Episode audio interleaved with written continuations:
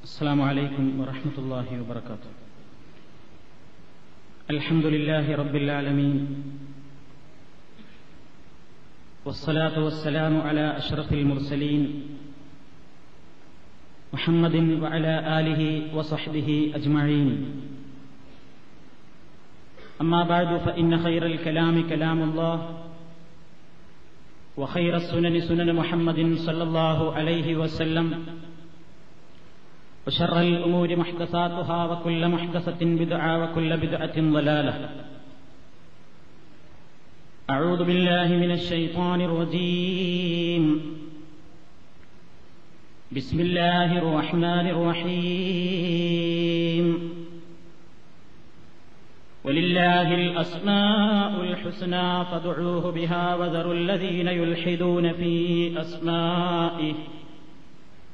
سيجزون ما كانوا يعملون സ്നേഹമുള്ള സഹോദരന്മാരെ സുഹൃത്തുക്കളെ തൗഹീദിനെ സംബന്ധിച്ചാണ് നമ്മൾ വിശദീകരിച്ചുകൊണ്ടിരിക്കുന്നത് അള്ളാഹു അവൻ മാത്രമാണ് പ്രാർത്ഥനയ്ക്ക് അർഹതയുള്ള ഒരേ ഒരു ശക്തി. പരിശുദ്ധ ഖുർആൻ നമ്മെ പഠിപ്പിച്ചിട്ടുള്ള യാഥാർത്ഥ്യം അത് മാത്രമാണ്.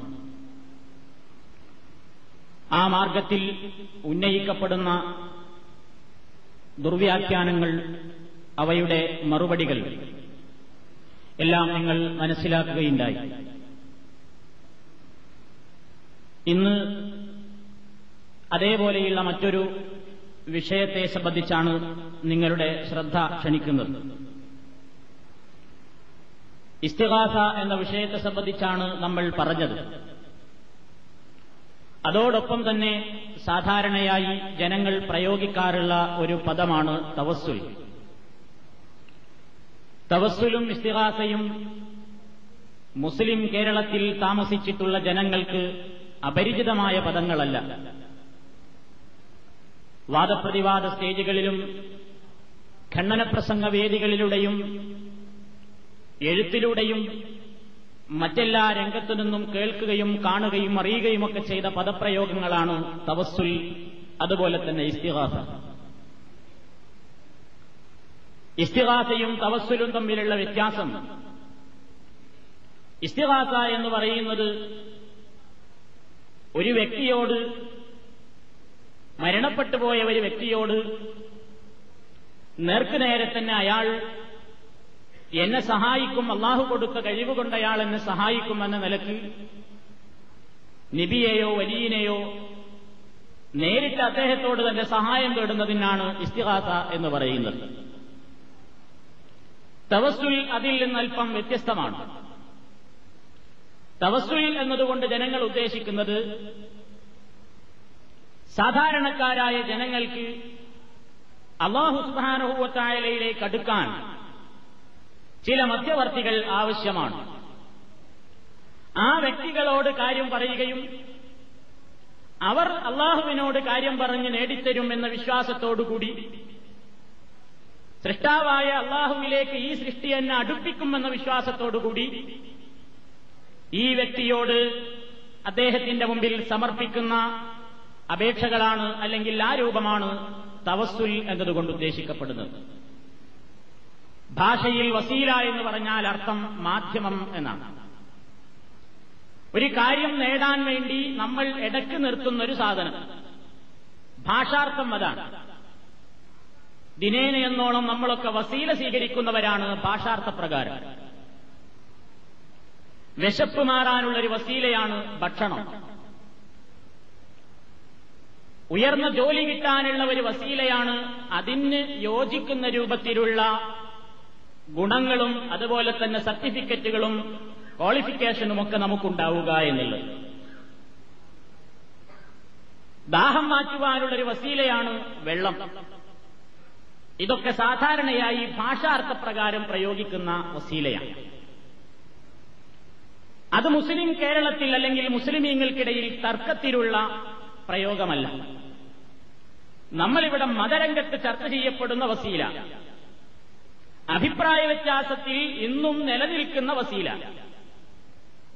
അള്ളാഹു സുബാനഹൂവത്തായാലയിലേക്ക് നമ്മെ അടുപ്പിക്കാൻ നമ്മുടെ പ്രാർത്ഥന അള്ളാഹു സുബാനഹൂവത്തായാല സ്വീകരിക്കാൻ അള്ളാഹുവിനോട് നേരിട്ട് പറയാതെ മരിച്ചുപോയ അമ്പിയ ഔലിയ ശുഹദാക്കൾ സാലിഹീങ്ങൾ മുതലായവരോട് പറയുകയും അവർ മുഖേന അവരെ ഇടയാളരാക്കിക്കൊണ്ട് കാര്യം നേടുകയും ചെയ്യുക എന്നുള്ള വിഷയമാണ്.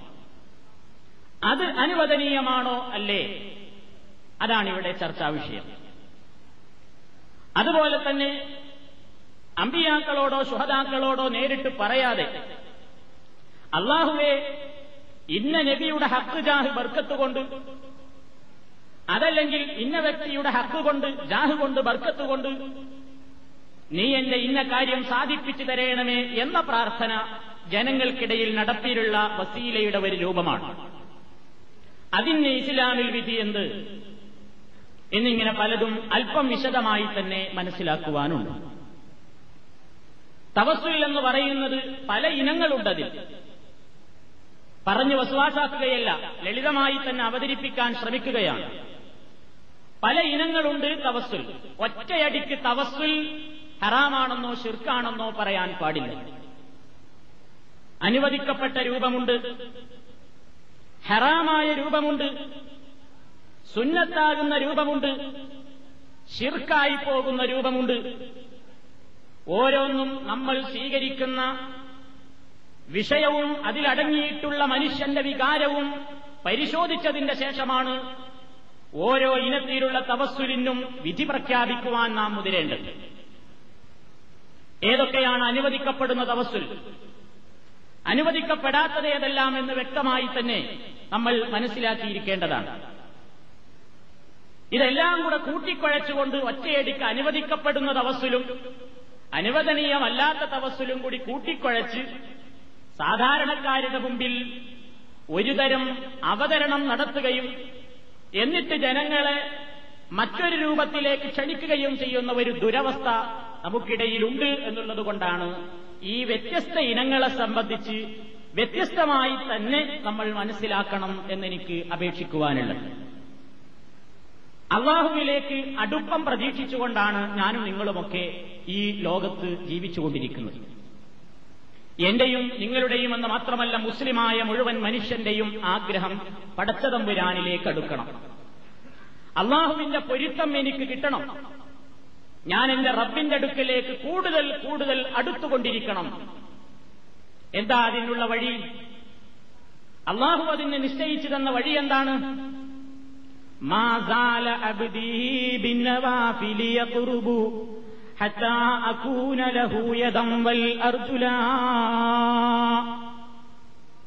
നബി അലൈഹി പഠിപ്പിച്ചിരുന്ന ഒരു വാക്യത്തിന്റെ കവിതാരൂപത്തിലുള്ള വരിയാണത്. അള്ളാഹു സുബാനഹൂവത്താല പറയുന്നു എന്റെ വലിയനോടൊരാൾ ശത്രുത പ്രഖ്യാപിച്ചാൽ ഞാൻ അവനോട് യുദ്ധം പ്രഖ്യാപിച്ചിരിക്കുന്നു. അള്ളാഹുവിന്റെ അടുപ്പം സിദ്ധിക്കുന്ന ആളുകൾക്കാണ് വലിയ എന്ന് പറയുന്നത്. ഒരു മനുഷ്യന് റബ്ബിന്റെ വലിയായി തീരാനുള്ള യോഗ്യത എന്താ? അവൻ എന്ത് ചെയ്യണം? ഞാൻ അവന് നിർബന്ധമായും കൽപ്പിച്ചിട്ടുള്ള കാര്യങ്ങളെന്തോ? അവയെല്ലാം കൃത്യമായി അനുഷ്ഠിക്കുമ്പോൾ എന്റെ അടിമ എന്നിലേക്ക് അടുത്തുകൊണ്ടിരിക്കുന്നു. ആ നിർബന്ധമായ കാര്യങ്ങൾക്ക് പുറമേ സുന്നത്തായ കാര്യങ്ങൾ കൂടുതൽ കൂടുതൽ എന്റെ അടിമ ചെയ്തുകൊണ്ടിരിക്കുമ്പോഴെല്ലാം അവൻ എന്നിലേക്ക് കൂടുതൽ കൂടുതൽ അടുത്തുകൊണ്ടിരിക്കുകയാണ്.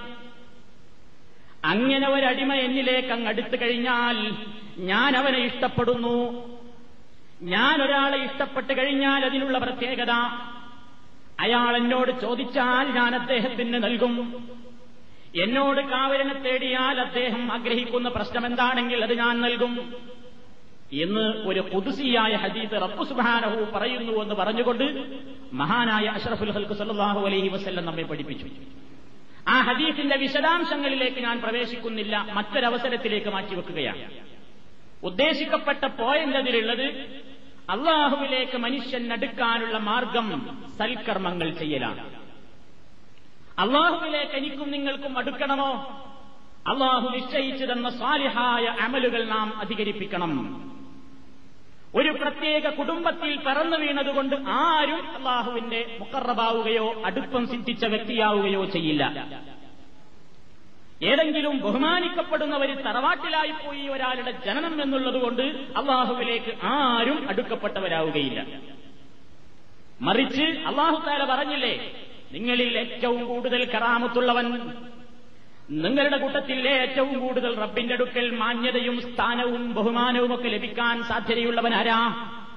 ഇന്ന അക്രമക്കും ഇന്ദല്ലാഹി അത്കാക്കും അള്ളാഹുവിന്റെ അടുക്കൽ നിങ്ങളുടെ കൂട്ടത്തിൽ ഏറ്റവും മാന്യൻ അത്കാക്കും നിങ്ങളിൽ ഏറ്റവും തക്കുവയുള്ളവനാണ് അള്ളാഹുവിലേക്ക് അടുക്കാനുള്ള മാർഗം തക്കുവയാണ് സൂക്ഷ്മതയോടുകൂടെ ജീവിക്കലാണ്.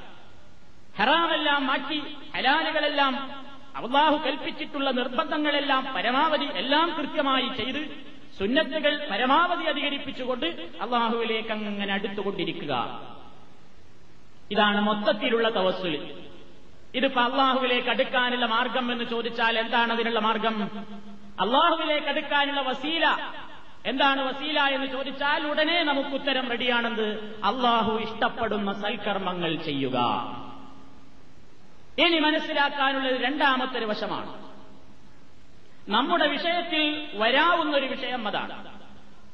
ഒരു മനുഷ്യൻ അള്ളാഹുവിനോട് പ്രാർത്ഥിക്കുമ്പോൾ ആ പ്രാർത്ഥനയ്ക്ക് ഉത്തരം കിട്ടാൻ കൂടുതൽ സാധ്യത പ്രതീക്ഷിക്കാൻ അവന് ചില വസീലകൾ സ്വീകരിക്കാവുന്നതാണ്. ചില കാര്യങ്ങളെ എടുത്തു പറഞ്ഞ് മുൻനിർത്തിക്കൊണ്ട് നമുക്ക് അള്ളാഹുവിനോട് പ്രാർത്ഥിച്ചാൽ ഉത്തരം കിട്ടാൻ സാധ്യതയേറെയുണ്ട് എന്നർത്ഥം. അത് പലതരത്തിലാണ്. അങ്ങനെ നമുക്ക് പ്രാർത്ഥനാ സന്ദർഭങ്ങളിൽ എടുത്തു പറഞ്ഞ് പ്രാർത്ഥിക്കാവുന്ന കാര്യങ്ങൾ പല രൂപത്തിലുണ്ട്. അങ്ങനെ പ്രാർത്ഥിക്കാവുന്ന ഒരു കാര്യമാണെന്ത്? നമ്മുടെ സൽക്കർമ്മങ്ങളെ തന്നെ എടുത്തു പറഞ്ഞുകൊണ്ട് നമുക്ക് അള്ളാഹുവിനോട് പ്രാർത്ഥിക്കാം. ഉദാഹരണമായി നബിസല്ലാഹു അലൈഹി വസല്ലം അതാ സ്വഹാബത്തിനൊരു കഥ പറഞ്ഞു കൊടുക്കുന്നു. കഥ എന്ന് പറഞ്ഞാൽ മറ്റുള്ളവരുടെ കഥനങ്ങൾ പോലെയല്ല. സംഭവിച്ച കാര്യങ്ങളാണ് അഷ്റഫുൽ ഹൽക്ക് പറയാറുള്ളത്. അങ്ങനെ നബിസല്ലാഹു അലൈഹി വസ്ല്ലം സ്വഹാബത്തിനൊരു കഥ പറഞ്ഞു കൊടുക്കുന്നു. മൂന്നാളുകൾ ഒരു ഗുഹയിൽ അകപ്പെട്ട സംഭവം. ഞാനത് വിശദീകരിക്കുന്നില്ല അതിലുള്ള വശം മാത്രം സൂചിപ്പിക്കുകയാണ്. മൂന്നാളുകൾ ഒരു യാത്രാമധ്യേ ഒരു ഗുഹയിൽ അകപ്പെട്ടു. ആ ഗുഹയിൽ അവർ കയറിയതും ശക്തമായ ഒരു പാറക്കല്ല് വന്ന് ഗുഹാമുഖം പരിപൂർണമായും അടഞ്ഞുപോയി. പുറത്തു കിടക്കാൻ യാതൊരു വഴിയുമില്ല. ഒരു മനുഷ്യനെ സംബന്ധിച്ചിടത്തോളം എന്തായിരിക്കും അവന്റെ മാനസികാവസ്ഥ എന്ന് ഞാൻ പറഞ്ഞറിയിക്കേണ്ടതില്ല. എന്തുമാത്രം മാനസികമായി അവൻ വിഷമിക്കും ശ്വാസം വിടാൻ പഴുതുണ്ടാവില്ലല്ലോ. ഗുഹ എന്ന് പറഞ്ഞാൽ അതിന് ജനലും വാതിലൊന്നുമില്ലല്ലോ. കയറി ചെല്ലുന്ന ആ കവാടം മാത്രമാണ്. ആ ഭാഗത്ത് പരിപൂർണമായും ഒരു ശ്വാസം പോലും ഉള്ളിലേക്ക് പോകാത്ത രൂപത്തിൽ അല്ലെങ്കിൽ പുറത്തേക്ക് വരാത്ത രൂപത്തിൽ ഭദ്രമായി ആ ഗുഹയങ്ങടഞ്ഞു അടഞ്ഞുപോയിരിക്കുന്നു. അവരുടെ ഇതിലപ്പുറം ഒരു സന്നിഗ്ധഘട്ടം അല്ലെങ്കിൽ പ്രയാസഘട്ടം അല്ലെങ്കിൽ വിഷമഘട്ടം ഒരു മനുഷ്യന്റെ ജീവിതത്തിൽ അഭിമുഖീകരിക്കാനുണ്ടോ? ആ കല്ലങ്ങ് നീങ്ങിയില്ലെങ്കിൽ ശ്വാസം മുട്ടി അതിൽ കിടന്ന് മരിക്കും. ഉറപ്പാണ്. ഈ നല്ലവരായ മനുഷ്യന്മാർ എന്ത് ചെയ്തു എന്ന് അഷറഫുൽ ഹൽക്കിത നമ്മളോട് പറയുന്നു. അവരവിടെ വെച്ച് ചിന്തിച്ചു നമുക്കിനി ഒരു രക്ഷയേയുള്ളൂ. അള്ളാഹുവിനോട് പ്രാർത്ഥിക്കാം. എങ്ങനെ പ്രാർത്ഥിക്കാം? നമ്മൾ അള്ളാഹുവിന്റെ പൊരുത്തം മാത്രം ഉദ്ദേശിച്ചുകൊണ്ട് ചെയ്ത സാലിഹായ അമലുകൾ എടുത്തുകൊണ്ട് നമുക്ക് പറയാം പഠിച്ചോനെ ഞങ്ങൾ ഇതൊക്കെ ചെയ്തത് നിന്റെ പൊരുത്തം ഉദ്ദേശിച്ചിട്ടാണ്. അതുകൊണ്ട് ഞങ്ങളുടെ ആ ഇഖ്ലാസിനെ ആ സൽക്കർമ്മത്തെ മുൻനിർത്തി നിന്നോട് ചോദിക്കുന്നു നീ ഞങ്ങൾ അകപ്പെട്ട ആപത്തിൽ നിന്ന് ഞങ്ങളെ രക്ഷപ്പെടുത്തണം. ഒന്നാമത്തെ വ്യക്തി പ്രാർത്ഥിച്ചു അള്ളാഹുവേ എനിക്ക് പ്രായമായ മാതാപിതാക്കൾ ഉണ്ടായിരുന്നു ആ പ്രായമായ മാതാപിതാക്കളുടെ എന്തെന്ത് ആഗ്രഹങ്ങളുണ്ടെങ്കിലും സഫലീകരിച്ചു കൊടുക്കാതെ ഒരൊറ്റ ദിവസവും ഞാൻ ഉറങ്ങിയിരുന്നില്ല. അവർക്ക് ഭക്ഷണം കൊടുത്തിട്ടേ ഞാൻ എന്റെ കുഞ്ഞുമക്കൾക്കും ഭാര്യയ്ക്കും പോലും ഭക്ഷണം നൽകാറുള്ളൂ. ഒരു ദിവസം ഞാൻ കാട്ടിലകപ്പെട്ടു പോയി വിറക് ശേഖരിക്കാൻ പോയി ഭക്ഷണപാനീയങ്ങളുമായി തിരിച്ചു വന്നപ്പോഴേക്ക് എന്റെ മാതാപിതാക്കൾ ക്ഷീണം കൊണ്ട് ഉറങ്ങിപ്പോയിരുന്നു. പക്ഷേ ഉറങ്ങിപ്പോയ എന്റെ മാതാപിതാക്കളെ വിളിച്ചുണർത്തുന്നത് മര്യാദകേടാണെന്ന് മനസ്സിലാക്കിക്കൊണ്ട് ഞാൻ അവിടെ തന്റെ പാനപാത്രവുമായി നിൽക്കുകയും അവർ ഉണർന്നതിന് ശേഷം മാത്രം ഞാൻ അവർക്ക് ഭക്ഷണം നൽകാൻ വേണ്ടി കാത്തു നിൽക്കുകയും ചെയ്തുകൊണ്ട് ഞാനൊരു സൽക്കർമ്മം പ്രവർത്തിച്ചു. അള്ളാഹുവിനോടുള്ള കടമ കഴിച്ചാൽ ഏറ്റവും കൂടുതൽ ബാധ്യതയുള്ളത് മാതാപിതാക്കളോടാണ് എന്ന ഇസ്ലാമിന്റെ പ്രഖ്യാപനം. അത് മനസ്സിലാക്കിക്കൊണ്ടാണ് റബ്ബെ ഞങ്ങളത് ചെയ്തത്. അതുകൊണ്ട് ഞങ്ങൾ ചെയ്തിട്ടുള്ള സ്വാലിഹായ കർമ്മം നിന്റെ പൊരുത്തം മാത്രം ഉദ്ദേശിച്ചുകൊണ്ട് തങ്ങൾ നിർവഹിച്ചിട്ടുള്ള ആ കർമ്മത്തെ മുൻനിർത്തിക്കൊണ്ട് നിന്നോട് ചോദിക്കുന്നു.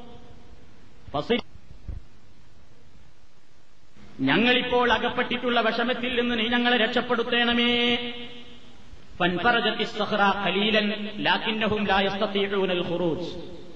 പാറക്കല്ല് അല്പമൊന്ന് നീങ്ങി.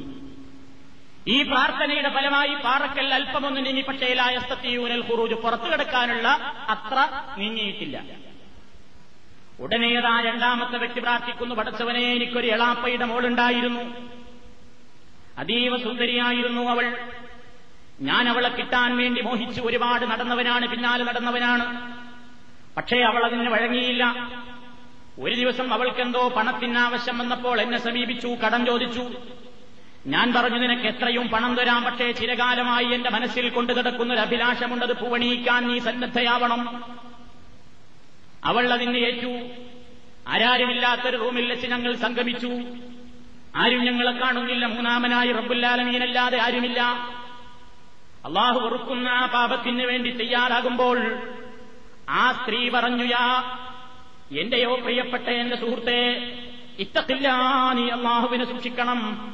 അരുതാത്തത് ചെയ്തു പോകരുത് റബ്ബുല്ലാലമീൻ കാണുന്നുണ്ടെന്ന് ഓർക്കണം എന്ന് പറഞ്ഞപ്പോൾ ഇത്തക്കില്ലാഹ അള്ളാ എന്ന ശബ്ദം കേട്ടപ്പോൾ അള്ളാഹു എന്ന ശബ്ദം കേട്ടപ്പോൾ ഞാൻ എന്റെ എല്ലാ ആഗ്രഹങ്ങളെയും മാറ്റിവെച്ചുകൊണ്ട് അവിടെ നിന്ന് എഴുന്നേറ്റ് പോയി. അവൾക്ക് നൽകിയിട്ടുള്ള ദൃഹമുകൾ പോലും തിരിച്ചു ചോദിക്കാൻ നിൽക്കാതെ ഞാൻ അള്ളാഹുവിനെ മാത്രം ഭയപ്പെട്ടുകൊണ്ട് ആ പ്രവർത്തനത്തിൽ നിന്ന് പിന്മാറി. നിന്റെ വജുദ്ദേശിച്ച് നിന്നെ ഭയപ്പെട്ടതുകൊണ്ട് മാത്രമാണ് ഞാനത് ചെയ്തത്. ആ സൽക്കർമ്മത്തെ മുൻനിർത്തിക്കൊണ്ട് നിന്നോട് ചോദിക്കുന്നു നിനക്കിഷ്ടപ്പെട്ട ആ കർമ്മം ഞാൻ ചെയ്തു എന്നതിന്റെ പേരിൽ ഈ പ്രയാസം സഹിക്കുന്ന അടിമയെ ഈ പ്രയാസത്തിൽ നിന്ന് നീ രക്ഷപ്പെടുത്തേണമേ. പാറക്കല്ല് അല്പം കൂടി നീങ്ങി പക്ഷേ പുറത്തു കിടക്കാനായില്ല. മൂന്നാമത്തെ വ്യക്തിയുടെ പ്രാർത്ഥനയും റസൂലുള്ള പറയുന്നു അയാൾക്കൊരു കൂലിക്കാരനുണ്ടായിരുന്നു അദ്ദേഹത്തിന്റെ കീഴിൽ തൊഴിലെടുക്കുന്ന ഒരു തൊഴിലാളി. ആ തൊഴിലാളിക്ക് ഒരു ദിവസം കൂലി വാങ്ങാൻ കഴിയാതെ കൂലി വാങ്ങാൻ നിൽക്കാതെ അയാൾ മടങ്ങിപ്പോയി. ഒരു ദിവസത്തെ കൂലി ഇപ്പോൾ മുതലാളിയുടെ കയ്യിലാണ്. കുറെ കാലം കഴിഞ്ഞതിന് ശേഷം ഈ വ്യക്തി കൂലി വാങ്ങാൻ വേണ്ടി തിരിച്ചു വന്നപ്പോൾ അദ്ദേഹം പറഞ്ഞു എന്റെ ആ ഒരു ദിവസത്തെ കൂലി എനിക്ക് തരണം ഞാൻ ഞാനെന്ന് വാങ്ങാൻ വിട്ടുപോയതാണ്. അദ്ദേഹം പറഞ്ഞു അതാ നിൽക്കുന്നു ആടുമാടുകളും ഒട്ടകങ്ങളും കൃഷിയിടങ്ങളും നോക്കൂ ഇതൊക്കെ നിന്റെതാണ്. ആ വ്യക്തി ചോദിച്ചു? നിങ്ങൾ എന്നെ കളിയാക്കുകയാണോ? ഒരു ദിവസത്തെ കൂലിയുടെ വേല വേലയുടെ കൂലി ചോദിച്ചതിന് ഇക്കാണുന്ന എല്ലാ കുമ്പാരങ്ങളെയും സ്വത്തുക്കളെയും ചൂണ്ടിക്കൊണ്ടതൊക്കെ നിതരാണെന്ന് പറഞ്ഞ് നിങ്ങൾ എന്നെ കളിയാക്കുകയാണോ? ഇദ്ദേഹം പറഞ്ഞു ഒരിക്കലുമല്ല. നിങ്ങളുടെ ആ ഒരു ദിവസത്തെ കൂലി ഉപയോഗപ്പെടുത്തിക്കൊണ്ട് ഞാൻ വാങ്ങിക്കൂട്ടി ലാഭം ഭരിച്ചിട്ടുള്ള സ്വത്തുക്കളാണിതെല്ലാം. ഇതൊക്കെ നിനക്ക് അവകാശപ്പെട്ടതാണ്. എന്ന് പറഞ്ഞ് ആ സമ്പത്തിന്റെ മുഴുവൻ കാര്യങ്ങളെയും ഇയാൾക്ക് ഞാൻ തീറെഴുതി കൊടുത്തു. അള്ളാഹുവേ നിന്റെ പൊരുത്തം ഉദ്ദേശിച്ചുകൊണ്ട് മാത്രമാണ് ഞാനത് ചെയ്തത് എന്ന് നിനക്കറിയാമല്ലോ? ആ സൽക്കർമ്മത്തെ മുൻനിർത്തിക്കൊണ്ട് നിന്നോട് ചോദിക്കുന്നു ഈ സാധുവിന്റെ പ്രയാസങ്ങളിൽ നിന്ന് രക്ഷപ്പെടുത്തണം. പാറക്കല്ല് ഗുഹാമുഖത്ത് നിന്ന് പരിപൂർണമായും നീങ്ങി അവർ സുരക്ഷിതരായി പുറത്തു കിടന്നു പ്രവാചകൻ സഹാബത്തിന് പഠിപ്പിച്ചു കൊടുത്ത ഒരു രംഗം. നമ്മളിവിടെ സാന്ദർഭികമായി മനസ്സിലാക്കേണ്ടതും ചിന്തിക്കേണ്ടതും ഓർക്കേണ്ടതും ഞാനും നിങ്ങളും ഇതുപോലെ ഒരു പ്രതിസന്ധിയിലും പ്രയാസത്തിലും എത്തിക്കഴിഞ്ഞാൽ അള്ളാഹുവിന്റെ മുമ്പിൽ ഇത്ര ആത്മാർത്ഥമായി നമുക്ക് എടുത്തു പറയാൻ മാത്രം എന്തെങ്കിലും നമ്മൾ ചെയ്തിട്ടുണ്ടോ? നമുക്കങ്ങനെ വല്ലതും എടുത്തു പറയാൻ മാത്രം നമുക്ക് സമാധാനത്തോടുകൂടി നമ്മൾ വല്ല അമലുകളും ചെയ്തിട്ടുണ്ടോ? വിഷയവുമായി ബന്ധമില്ലെങ്കിലും നമ്മൾ ആലോചിക്കേണ്ടതാണ്. നമ്മൾ അങ്ങനെ ചെയ്തിട്ടുണ്ടോ? നമുക്കങ്ങനെ വല്ലതും എടുത്തു പറയാനുണ്ടോ? ഉണ്ടെങ്കിൽ നബി സല്ലല്ലാഹു അലൈഹി വസല്ലമിന്റെ ഈ വാക്യത്തിൽ നിന്ന് നമുക്ക് മനസ്സിലാക്കുവാൻ സാധിക്കും. അള്ളാഹുവിനോട് നമ്മൾ ഒരു കാര്യം ആവശ്യപ്പെടുമ്പോൾ പ്രാർത്ഥിക്കുമ്പോൾ ആ പ്രാർത്ഥന കബൂലാകുവാൻ പറ്റിയതാണെന്ന് നമ്മൾ ചെയ്ത സൽക്കർമ്മങ്ങളെ എടുത്ത് നമുക്ക് പറയാം. ഇത് ഇസ്ലാമിൽ അനുവദിക്കപ്പെട്ട ഒരു തവസ്സുലാണ് ഒരു ഇടതേട്ടമാണ്. നമ്മുടെ സൽക്കർമ്മങ്ങളെ മുൻനിർത്തിക്കൊണ്ടാണ് നമ്മൾ അള്ളാഹുവിനോട് ചോദിച്ചത്. ഉത്തരം കിട്ടാൻ സാധ്യത ഏറെയുണ്ട് ഉത്തരം കിട്ടിയ അനുഭവങ്ങളുമുണ്ട് എന്ന് നബി സല്ലാഹു അലൈ വസ്ല്ലം പഠിപ്പിക്കുന്നു. ഈ തവസ്സുലിനെ ഒരു കാലത്തും മുജാഹിദുകൾ എതിർത്തിട്ടില്ല എതിർക്കുകയുമില്ല. ഇനി രണ്ടാമത്തെ രൂപം. ഇവിടെ നമ്മൾ മനസ്സിലാക്കിയിരിക്കേണ്ടത് ഈ ഗുഹയിൽ അകപ്പെട്ട ഈ സാലിഹീങ്ങളായ മനുഷ്യന്മാർ പ്രതിസന്ധി ഘട്ടത്തിൽ അവർ ഒരൊറ്റ പ്രവാചകനെയും അവരെ വിളിച്ച് പ്രാർത്ഥിച്ചിട്ടില്ല ഗുഹയിൽ തന്നെയുമല്ല ഏതെങ്കിലും ഒരു നബിയുടെ ഹക്ക് കൊണ്ടോ ജാഹ് കൊണ്ടോ ബർക്കത്ത് കൊണ്ടോ ഈ ഗുഹയിൽ നിന്ന് നീ ഞങ്ങളെ രക്ഷപ്പെടുത്തേണമേ എന്ന് അവർ പ്രാർത്ഥിച്ചിട്ടില്ല. ഉണ്ടെങ്കിൽ അത് മഹാനായ നബി സല്ലാഹു അലൈ വസ്ല്ലം നമുക്ക് പറഞ്ഞു തരും. പക്ഷെ അവർ പ്രാർത്ഥിച്ചത് ഇത് മാത്രമായിരുന്നു എന്ന് വളരെ വ്യക്തമാണ്. ഈ സംഭവം ബുഹാരിയിലും മുസ്ലിമിലും ഒക്കെ റിപ്പോർട്ട് ചെയ്തിട്ടുള്ള സഹിഹായ സംഭവമാണ്. പിന്നെ നമുക്ക് എടുത്തു പറഞ്ഞു മുന്നെത്തി പ്രാർത്ഥിക്കാവുന്ന വേറൊരു പ്രാർത്ഥനയുണ്ട് അള്ളാഹുവിന്റെ പേരുകൾ എടുത്തു പറയുക. നമ്മളൊരു കാര്യം അള്ളാഹുവിനോട് പ്രാർത്ഥിക്കുകയാണ്. അങ്ങനെ പ്രാർത്ഥിക്കുമ്പോൾ അള്ളാഹുവിന്റെ ചില പേരുകളെ മുൻനിർത്തിക്കൊണ്ട് നമ്മൾ അള്ളാഹുവിനോട് പറയുക. പരിശുദ്ധ ഖുർആൻ പറയുന്നു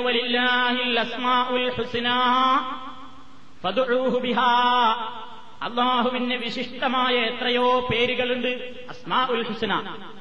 ഉത്തമങ്ങളായ വിശിഷ്ടങ്ങളായ പേരുകൾ. അള്ളാഹുവിന് വിശിഷ്ടങ്ങളായ എത്രയോ പേരുകളുണ്ട്. നിങ്ങൾ അവനെ വിളിക്കൂ. ബിഹാ ആ പേരുകൾ മുഖേന. ആ പേരുകൾ മുഖേന നിങ്ങൾ അള്ളാഹുവിനെ വിളിക്കുക. നബി സല്ലല്ലാഹു അലൈഹി വസല്ലമിന്റെ ഒട്ടേറെ പ്രാർത്ഥനകളിൽ നമുക്ക് ഈ രൂപത്തിലുള്ള തവസ്സുൽ കാടാവുന്നതാണ്. അള്ളാഹുവിന്റെ പേരുകൾ. ഉദാഹരണമായി ഹദീസിൽ കാണാം. പ്രവാചകൻ സല്ലാഹു അലൈഹി വസ്ല്ലം പ്രാർത്ഥിച്ചിരുന്നൊരു പ്രാർത്ഥന. വിഷമവും പ്രയാസവും ഒക്കെ ഉണ്ടാകുമ്പോൾ പ്രാർത്ഥിച്ചിരുന്നൊരു പ്രാർത്ഥന. അള്ളാഹുമ്മ ഇന്നി അബുദുക്ക അള്ളാഹുവെ ഞാൻ നിന്റെ അടിമയാണ്. എന്നിങ്ങനെ കുറെ കാര്യങ്ങൾ പറഞ്ഞിട്ട് പറയുന്നു.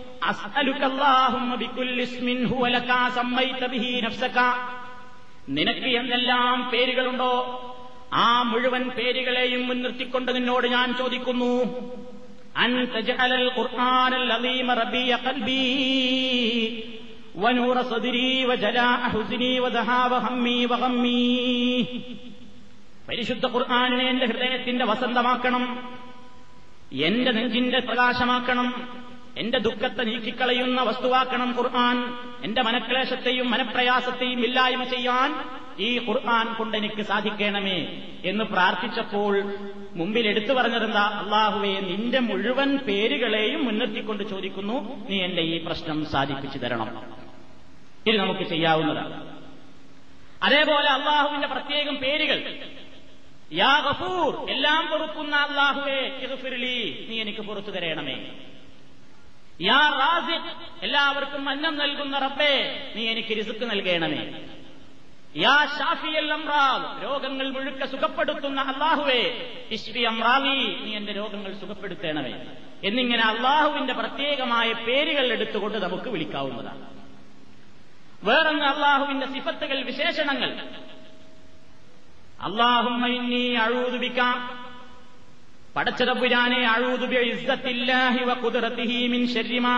ഉഹാദിറു. ഞാൻ ഭയപ്പെടുന്ന മുഴുവൻ വസ്തുക്കളുടെയും ഷെറുകളിൽ നിന്ന് പടച്ചതമ്പുരാന്റെ പ്രതാപത്തെയും ശക്തിയെയും മുൻനിർത്തിക്കൊണ്ട് ഞാൻ രക്ഷ ചോദിക്കുന്നു. ഇങ്ങനെയും നമുക്ക് പ്രാർത്ഥിക്കാം. ഇതും ഇസ്ലാമിൽ അനുവദനീയമായ തവസ്സുലാണ്. പിന്നെ ഇനി അനുവദനീയമായ വേറൊരു അവസ്ഥയിൽ ജീവിച്ചിരിക്കുന്ന വ്യക്തികളോ ഇടയിലാക്കിക്കൊണ്ട് നമുക്ക് പ്രാർത്ഥിക്കാം. അതെങ്ങനെ? ജീവിച്ചിരിക്കുന്ന വ്യക്തിയുടെ തടിയാണോ? അല്ല. ജീവിച്ചിരിക്കുന്ന ഒരു വ്യക്തിയുടെയോ സമൂഹത്തിന്റെയോ പ്രാർത്ഥന. നമ്മുടെ കൂട്ടത്തിൽ അള്ളാഹുവുമായി ഏറ്റവും കൂടുതൽ അടുപ്പവും സൽക്കർമ്മനിരതമായ ജീവിതവും തെറ്റുകളിൽ നിന്ന് പിന്നാങ്ങുകയും നല്ലതായ രൂപത്തിലുള്ള ജീവിതം നയിക്കുകയും ചെയ്യുന്ന സാലിഹീങ്ങളായ ആളുകളെ മുൻനിർത്തിക്കൊണ്ട് പ്രാർത്ഥിക്കാം. അതെങ്ങനെയാ? അവരുടെ ദ്വാ മുഖേന നമുക്ക് പ്രാർത്ഥിക്കാം എന്നർത്ഥം. അവരെ കൊണ്ട് ദ്വായിരപ്പിക്കുക അത് ഇസ്ലാമിൽ അനുവദനീയമായ ഒരു ഇടതേട്ടത്തിന്റെ രൂപമാണ്. നബിസല്ലാഹു അലൈഹി വസല്ലമിന്റെ കാലശേഷം ഉമർ രാജ്യം ഭരിച്ചുകൊണ്ടിരിക്കുന്ന ഘട്ടത്തിൽ ഉമർ റളിയല്ലാഹു തലാൻഹുവിന്റെ കാലത്തെ ഒരവസ്ഥയതാ സഹാബത്ത് റിപ്പോർട്ട് ചെയ്യുന്നു. كان إذا قهت استسقى بالعباس بن عبد المطلب فقال اللهم إنا كنا نتوسل إليك بنبينا فتسقينا وإنا نتوسل إليك بعم نبينا فاسقنا قال فيسقونا رواه البخاري ഉമർ ഖത്താബ് റളിയല്ലാഹു തആലാനുവിന്റെ കാലത്ത് വെള്ളത്തിന് ക്ഷാമം നേരിട്ടപ്പോൾ മഴക്ക് ക്ഷാമം നേരിട്ട സന്ദർഭത്തിൽ അബ്ബാസ് ബിൻ അബ്ദുൽ മുത്തലിബിനെ കൊണ്ടാണ് അവർ മഴക്ക് തേടിയത്. അബ്ബാസ് റലിയുള്ളാഹുവിനെ മുൻനിർത്തിക്കൊണ്ട് മഴക്ക് തേടി. എങ്ങനെയാണ് അബ്ബാസ് റലിയുള്ളാഹുവിനെ കൊണ്ട് മഴക്ക് തേടിയത്? അവർ പ്രാർത്ഥിച്ചു അള്ളാഹുവേ ഇന്നാ കുന്നാനത്തവസ്സരിയിലേക്ക് ബിനബിയിന ഞങ്ങളുടെ പ്രവാചകൻ ഞങ്ങളുടെ കൂട്ടത്തിൽ ജീവിച്ചിരിപ്പുണ്ടായിരുന്ന കാലഘട്ടത്തിൽ ഞങ്ങൾ ഞങ്ങളുടെ നബി മുഖേനയായിരുന്നു നിന്നോട് മഴയെ ചോദിച്ചിരുന്നത്. ഇപ്പോൾ റസൂലുള്ള ഞങ്ങളോടൊപ്പമില്ല. അങ്ങന്ന് മരിച്ചുപോയി ഞങ്ങളുടെ കൂട്ടത്തിലില്ല. അതുകൊണ്ടിതാ ആ പ്രവാചകന്റെ തന്നെ പിതൃവ്യനായ അബ്ബാസ് മുഖേന ഞങ്ങൾ നിന്നോട് മഴക്ക് തേടുന്നു. നീ ഞങ്ങൾക്ക് വെള്ളം നൽകണമേ എന്ന് ഉമർ തലാനുവിന്റെ കാലത്ത് പ്രാർത്ഥിച്ചപ്പോൾ പയുസ്കൗന അവർക്ക് മഴ കിട്ടാറുണ്ടായിരുന്നു. ഇതൊരു അനുവദനീയമായ അവസരന്റെ രൂപ. മൂന്ന് കാര്യങ്ങൾ ഇതിൽ നിന്ന് മനസ്സിലാക്കാം. ഒന്ന് ആദ്യം ഉമർ ഹത്താബ് റലിയുള്ളാഹു തലാനുവിന്റെ കാലത്തിന് മുമ്പ് തന്നെ പ്രവാചകന്റെ കാലത്ത് മഴയ്ക്ക് ക്ഷാമം നേരിട്ടിരുന്ന ഘട്ടത്തിൽ അവരെന്താ ചെയ്തിരുന്നത്? നബി മുഖേനയാണ് അവർ പ്രാർത്ഥിച്ചിരുന്നത് എന്ന് ഈ ഹദീസിൽ പറയുന്നു. നബി മുഖേന പ്രാർത്ഥിച്ചു എന്ന് പറഞ്ഞാൽ എന്താ അർത്ഥം? മഴയ്ക്ക് ക്ഷാമം നേരിട്ട സന്ദർഭത്തിൽ സ്വഹാബിമാരൊക്കെ ഒരു ഭാഗത്തിരുന്നു കൊണ്ട് അള്ളാഹുവേ മുഹമ്മദ് നബിയുടെ ഹക്ക് ജാഹ് ബർക്കത്ത് കൊണ്ട് മഴ പെയ്യണേ എന്ന് പ്രാർത്ഥിച്ചു എന്നാണോ? അല്ല അങ്ങനെ പ്രാർത്ഥിച്ചിട്ടില്ല. അതല്ലെങ്കിൽ നബി സല്ലാഹു അലൈ വസ്ല്ലം സ്ഥലത്തില്ലാത്ത സന്ദർഭത്തിൽ അള്ളാഹുവിന്റെ പ്രവാചകരെ മഴയില്ല ഞങ്ങൾക്ക് മഴ തരണം എന്ന് നബിയെ വിളിച്ച് സഹായം തേടിയിട്ടുണ്ടോ? അതും ഇല്ല. പിന്നെ എങ്ങനെയാണ് നബി സല്ലാഹു അലൈ വസ്ല്ലം ജീവിച്ചിരുന്ന ഘട്ടത്തിൽ സഹാബിമാര് മഴക്ക് തേടിയിരുന്നത് എങ്ങനെയാ? നബിയുടെ ഹക്കിജാഹ് ബർക്കത്ത് പറഞ്ഞുകൊണ്ടാണോ? അല്ല. പിന്നെ എങ്ങനെയാ തേടിയത്? അതാ ബുഹാരിയിലും മുസ്ലിമിലുമൊക്കെ വളരെ വ്യക്തമായി നബിയുടെ കാലത്ത് മഴക്ക് ക്ഷാമം നേരിട്ടാൽ എന്തായിരുന്നു സഹാബത്ത് ചെയ്തിരുന്നതെന്ന് വ്യക്തമായി പറയുന്നു. നബിയോട് പ്രാർത്ഥിച്ചിട്ടില്ല.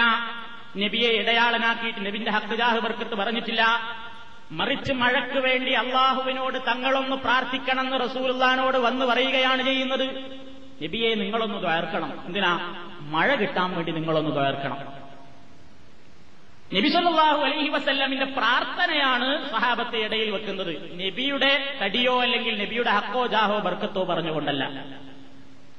രണ്ട് നിലക്കാണ് നബി മഴക്ക് തേടിയിരുന്നത് ഒന്നുകിൽ സ്വഹാബത്തിനെയും കൂട്ടിക്കൊണ്ട് മുസല്ലയിലേക്ക് പുറപ്പെട്ട് അവിടെ വെച്ച് മഴയ്ക്ക് വേണ്ടിയുള്ള ഒരു നിസ്കാരം നടത്തും. അങ്ങനെ മഴ കിട്ടിയിട്ടുണ്ട്. വേറൊരു രൂപം നബി സല്ലാഹു അലൈഹി വസ്ല്ലം മിമ്പറിൽ വെച്ച് കുത്തുവ നടത്തിക്കൊണ്ടിരിക്കുമ്പോൾ മിമ്പറിൽ വെച്ച് നബി പ്രാർത്ഥിക്കും. കുത്തുബ കഴിഞ്ഞ് ജുമഴ കഴിഞ്ഞ് ആളുകൾ പിരിഞ്ഞു പോകുമ്പോഴേക്ക് ശക്തമായ മഴ പെയ്യുന്നുണ്ടാവും. ഈ നിലക്കുള്ള രണ്ട് സംഭവങ്ങളും പ്രവാചകന്റെ കാലത്തുണ്ടായിട്ടുണ്ട്. ഇത് വിശദമായി മനസ്സിലാക്കണമെന്ന് ഞാൻ പറയുന്നത് ഈ വക യാഥാർത്ഥ്യങ്ങളെപ്പോലും മുജാഹിദുകൾ തള്ളിക്കളയുന്നവരാണെന്ന് പറഞ്ഞ് നമ്മെപ്പറ്റി ചില സുഹൃത്തുക്കൾ ചില സഹോദരങ്ങൾ വ്യക്തമായ ആരോപണം ഉന്നയിക്കാറുണ്ട്. ഇതൊന്നും നമ്മൾ അംഗീകരിക്കുന്നില്ല എന്നാണ് പറയാറുള്ളത്. നൂറ് ശതമാനമല്ല നൂറ്റൊന്ന് ശതമാനവും അംഗീകരിക്കുന്നു. കാരണം ഇതിൽ എതിർക്കപ്പെടേണ്ടതായി ഒന്നുമില്ല. പ്രവാചകന്റെ കാലത്ത് നടന്ന ചില സംഭവങ്ങൾ. നബി സല്ലാഹു അലൈ വസ്ല്ലം പുത്തുവ നടത്തിക്കൊണ്ടിരിക്കുകയാണ് വെള്ളിയാഴ്ച മിമ്പറിൽ നിന്ന്. അന്നേരമതാ മിമ്പറിന്റെ ഭാഗത്തുകൂടെയുള്ള ഒരു വാതിലിലൂടെ ഒരു സ്വഹാബി കയറി വന്നുകൊണ്ട് പറയുന്നു ഈ ആ റസൂലല്ലാ അള്ളാഹുവിന്റെ റസൂലെ ഹലക്കത്തിൽ മവാശി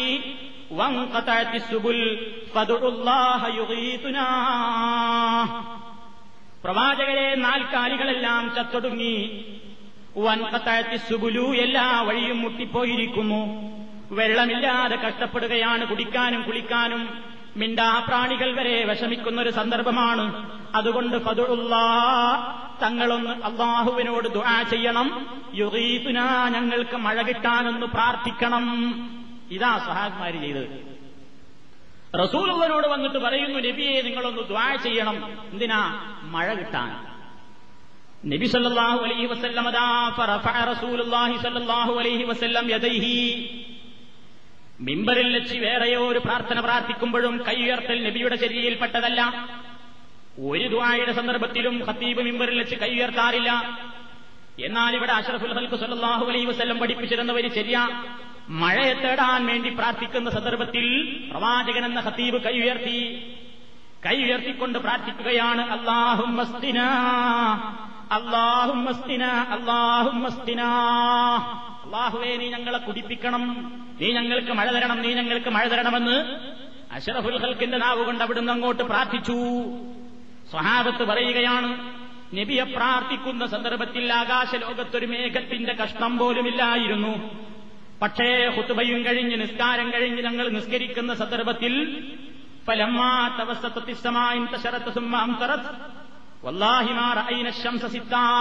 ഒരാറ് ദിവസം പിന്നെ ഞങ്ങൾ സൂര്യനെ കണ്ടുപോലുമില്ല അത്രമാത്രം വ്യക്തമായ മഴയും കണ്ടുകൊണ്ടാണ് ഞങ്ങൾ മടങ്ങിപ്പോയത്.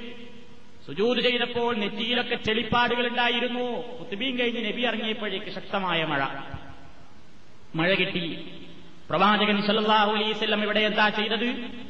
അള്ളാഹുവിനോട് പ്രാർത്ഥിച്ചു പടച്ചവനെ മഴ വേണം. മഴ തരേണമേ എന്ന് ആവർത്തിച്ചാവർത്തിച്ച് റബ്ബിനോട് കേണപേക്ഷിച്ചു. ആ പ്രാർത്ഥന റബ്ബുല്ലാലമീൻ സ്വീകരിച്ചു അതൊരു മഴജിസത്താണ്. വേറെ ആരെങ്കിലും പ്രാർത്ഥിച്ചാൽ കിട്ടുമോ കിട്ടിയില്ലെന്ന് വരും. പ്രവാചകന്റെ പ്രാർത്ഥനയ്ക്ക് ഉത്തരം കൊടുത്തു. അതിന്റെ അടിസ്ഥാനത്തിൽ മഴ കിട്ടി. മഴ നനഞ്ഞുകൊണ്ടാണ് സ്വഹാബിമാര് മടങ്ങിപ്പോയത്. നിരന്തരമായ മഴ തന്നെ. കുറച്ച് ദിവസം കഴിഞ്ഞപ്പോഴാണ് അടുത്ത വെള്ളിയാഴ്ച വേറൊരു സഹാബി അല്ലെങ്കിൽ അതേ സഹാബിയാണെന്നും റിപ്പോർട്ടിലുണ്ട് കയറി വന്നുകൊണ്ട് നബി സല്ലല്ലാഹു അലൈഹി വസല്ലമനോട് പറയുന്നു യാ റസൂലല്ലാ ഇതുവരെ മൃഗങ്ങളൊക്കെ നശിച്ചുപോയതും വഴിമുട്ടിയതുമൊക്കെ വെള്ളമില്ലായ്മ കൊണ്ടായിരുന്നെങ്കിൽ ഇപ്പോൾ ഞങ്ങളുടെ പ്രശ്നം വേറൊന്നാണ്. വെള്ളം കൂടിപ്പോയിരിക്കുന്നു വെള്ളപ്പൊക്കമാണ്. അതുകൊണ്ട് മഴയൊന്ന് നിൽക്കാൻ തങ്ങളൊന്ന് പ്രാർത്ഥിക്കണം.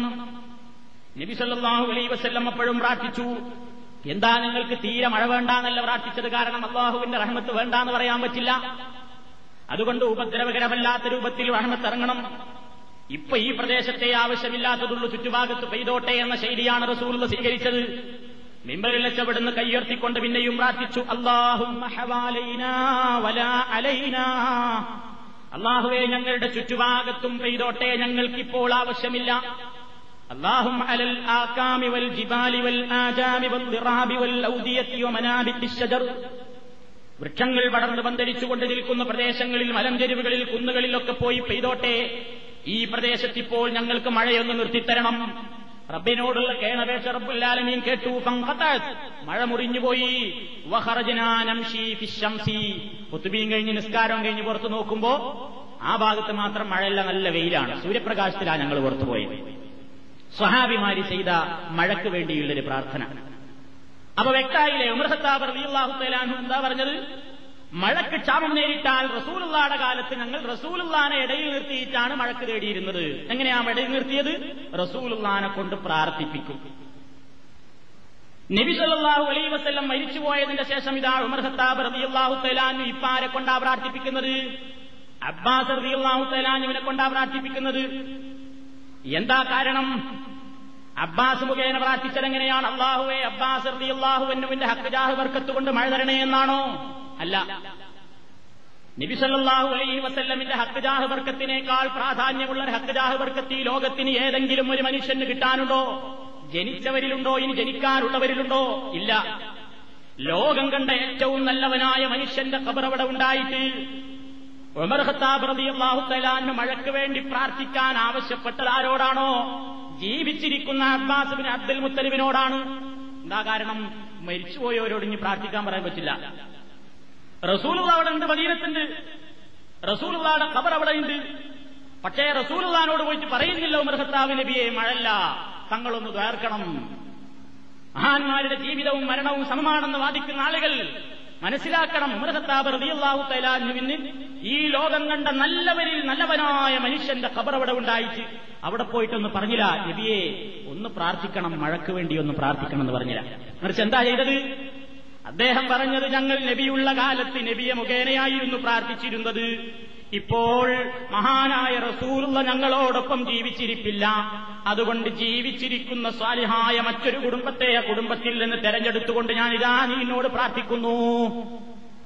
അബ്ബാസ് റളിയല്ലാഹു തആലാഹു എങ്ങനെയാ പ്രാർത്ഥിച്ചത് ഇതേ പണി തന്നെയാണ് അദ്ദേഹവും ചെയ്തിരുന്നത് അബ്ബാസ് റളിയല്ലാഹു തആലാഹു അവിടെ വെച്ച് പ്രാർത്ഥിക്കുകയാണ് അല്ലാഹുമ്മ ഇന്നഹു ലം യൻസിൽ ബലാഇൻ ഇല്ലാ ബിദംബിൻ ولم يكشف إلا بتوبة وقد توجه القوم بي إليك لمكاني من نبيك وهذه أيدينا إليك بالذنوب ونواصينا إليك بالتوبة فاسقنا الغيث അള്ളാഹുവിനോട് എടുത്തു പറയുകയാണ് പടച്ചവനെ ഞാൻ മുഖേന ഇതാ ആളുകൾ നിന്നോട് മഴക്ക് ചോദിക്കുന്നു. അതുകൊണ്ടിതാ നിന്നോട് ഞാൻ പ്രാർത്ഥിക്കുന്നുവെന്ന് നീ ഞങ്ങൾക്ക് മഴ തരയണമേ എന്ന് അബ്ബാസ് റളിയല്ലാഹു തലാന്നുവിനെ ഇമാമാക്കി നിർത്തിക്കൊണ്ട് അവർ പ്രാർത്ഥിക്കുന്നു. മഴ കിട്ടുന്നു. ഇവിടെയും ജീവിച്ചിരിക്കുന്ന വ്യക്തിയോട് പ്രാർത്ഥിക്കാൻ ആവശ്യപ്പെടുകയാണ്. ഇത് ഇസ്ലാമിൽ അംഗീകരിക്കപ്പെടുന്ന രൂപമാണ്. നേരെ മറിച്ച് ചില ആൾക്കാർ പറയാറുണ്ടെന്ന് അത് നബിസല്ലാഹു അലൈഹി വസ്ല്ലം ഏറ്റവും ശ്രേഷ്ഠതയുള്ള വ്യക്തി നിലവിലുണ്ടായിരിക്കെ തന്നെ അത്ര ശ്രേഷ്ഠതയില്ലാത്ത ആൾക്കാരെ കൊണ്ടും നമുക്ക് പ്രാർത്ഥിപ്പിക്കാന്നുള്ളതിനുള്ള തെളിവാണത്. ഇതിനാ വളഞ്ഞിരിഞ്ഞ് കുടിക്കാൻ പോകുന്നത്? ഏയ് നബിസല്ലാഹു അലൈഹി വസല്ലം എന്ന ഏറ്റവും ശ്രേഷ്ഠനായ വ്യക്തി നിലവിലിരിക്കെ തന്നെ അത്രയൊന്നും സ്ഥാനമില്ലാത്ത ആൾക്കാരെ കൊണ്ടും വേണമെങ്കിൽ പ്രാർത്ഥിപ്പിക്കാം എന്നുള്ളതിന് തെളിവാണത്. ഏറ്റവും വലിയൊരു സന്നിഗ്ധ ഘട്ടത്തിൽ ഉമർഹത്താബ് റബിയുള്ളാഹു തൈലാനും മഴയ്ക്ക് വേണ്ടിയാ പ്രാർത്ഥിക്കുന്നത്. മഴ കിട്ടാതെ ജനങ്ങൾ വിഷമിക്കുന്ന സന്ദർഭത്തിൽ ഒരു മനുഷ്യൻ ഏറ്റവും ചാൻസ് ഉള്ള കാര്യം ഏതാണെങ്കിൽ അതല്ലേ ചെയ്യുക? എന്തേ ഉമർ ഖത്താബ് റളിയല്ലാഹു തആലാന് നബിന്റെ ഹക്കും ജാഹം ബർക്കത്തും എടുത്ത് പ്രാർത്ഥിക്കുകയോ അല്ലെങ്കിൽ നബിയോടൊന്ന് പോയി നബിയെ മഴല്ല മഴ തരണം. നിങ്ങളൊന്ന് റബ്ബിനോട് പറയണമെന്ന് പോയിട്ട് പറഞ്ഞോ? ഇല്ല. എന്താ കാരണം? റസൂലുള്ളാഹി ഈ ലോകത്ത് നിന്ന് മറ്റൊരു ലോകത്തേക്ക് നീങ്ങിയിരിക്കുന്നു. ഇനി നബിയെ വിളിച്ചാൽ റസൂലുള്ള കേൾക്കില്ല കാണില്ല നമ്മുടെ ആവശ്യങ്ങൾ സാധീകരിച്ചു തരുവാൻ അദ്ദേഹത്തിന് പറ്റില്ല. നമുക്ക് വേണ്ടി പ്രാർത്ഥിക്കാൻ ഇപ്പോൾ അദ്ദേഹത്തോട് പറഞ്ഞിട്ട് പ്രയോജനമില്ല. അതുകൊണ്ടാണ് ജീവിച്ചിരിക്കുന്ന വ്യക്തിയോട് തന്നെ അതുപോയി പറഞ്ഞത്. വളരെ വ്യക്തമാണ് ഹദീസിൽ നിന്ന് ആ കാര്യം. അതേപോലെ തന്നെ വഫാത്തിന് ശേഷം നബി സല്ലല്ലാഹു അലൈഹി വസല്ലമിന് സഹാബിമാരി വിഷയത്തിനെന്നല്ല ഒരൊറ്റ വിഷയത്തിനും സമീപിച്ചിട്ടില്ല. കഴിഞ്ഞ ക്ലാസ്സിൽ ഞാൻ വിശദീകരിക്കുകയുണ്ടായി. എന്തെന്ത് സന്നിഗ്ധ ഘട്ടങ്ങൾ ഉണ്ടായിട്ടും നബിയോട് പോയിട്ട് ഖബറിൽ കിടക്കുന്ന നബിയോട് പോയിട്ട് ഈ ഖബറിന്റെ അകത്തേക്ക് ഇറങ്ങുന്നതിന്റെ മുമ്പ് അല്ലെങ്കിൽ ആ മൃതശരീരം ഇറക്കി വെക്കുന്നതിന്റെ മുമ്പ് അഷറഫുൽ ഖൽക്കിന്റെ ഭൗതികമായ ജഡശരീരം ഈ ലോകത്ത് നിലവിലുണ്ടായിരുന്ന ആ സന്ദർഭത്തിൽ പോലും നബിയെ സമീപിച്ചുകൊണ്ടൊന്നും ചോദിച്ചില്ല. ഭരണാധികാരത്തിന്റെ പ്രശ്നത്തിൽ തർക്കമുണ്ടായപ്പോൾ നബിയെ ആ വിരലൊന്ന് ചൂണ്ടണം ഏതെങ്കിലും ഒരു സ്വഹാബിയുടെ നേരെ എന്നാ പ്രശ്നം തീരും. ഞാൻ അന്ന് വിശദീകരിച്ചിരുന്നു. വെളിയങ്കോട് ഉമ്മറുകാളി മദീനത്ത് പോയിട്ട് പാട്ടുപാടിയപ്പോൾ റൗലന്റെ വാതിലങ്ങ് പൊട്ടിത്തുറന്ന് ബൈത്തങ്ങ് കേട്ടപ്പോൾ റസൂലുള്ള കബറിൽ നിന്ന് ഇങ്ങോട്ട് കൈയിട്ടു.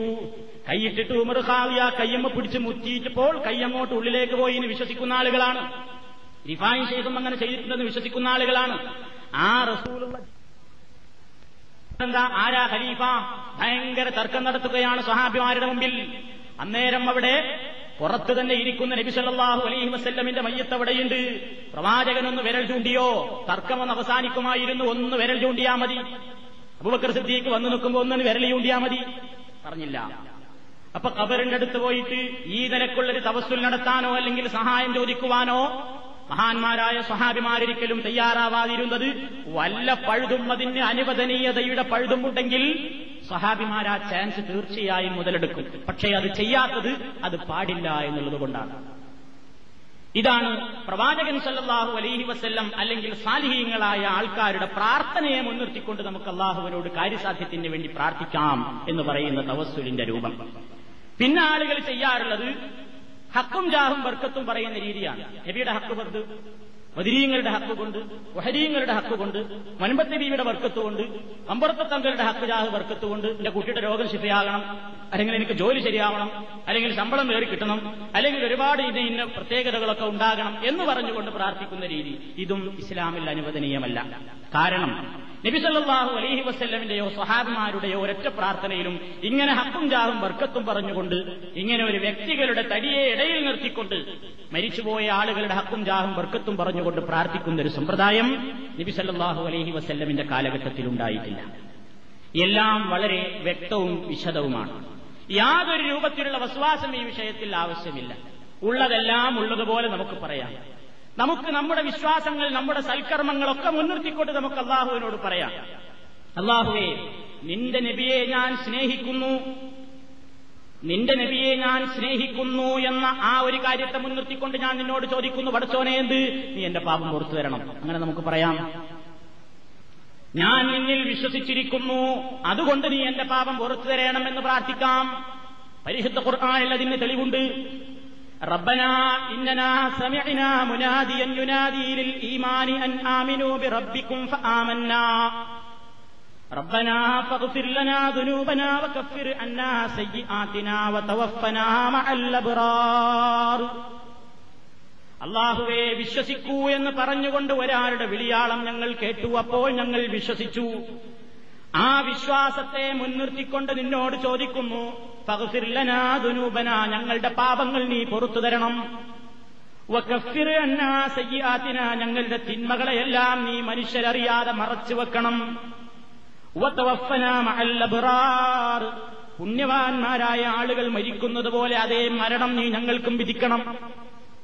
അപ്പൊ നല്ലൊരു കാര്യത്തിന് വേണ്ടി പ്രാർത്ഥിക്കുമ്പോൾ ഇതൊക്കെ നമുക്ക് ഇടയിൽ വെക്കാം. അതല്ലാതെ ഇങ്ങനെ മരിച്ചുപോയ ഒരാളോട് കാര്യം നേടാൻ വേണ്ടി അയാളോട് പോയിട്ട് പറയാ. അയാൾ അള്ളഹാനോട് പറയാ ഇങ്ങനെ ഒരാളെ ഇടയിൽ നിർത്തുന്ന പരിപാടി ഇസ്ലാമിലില്ല.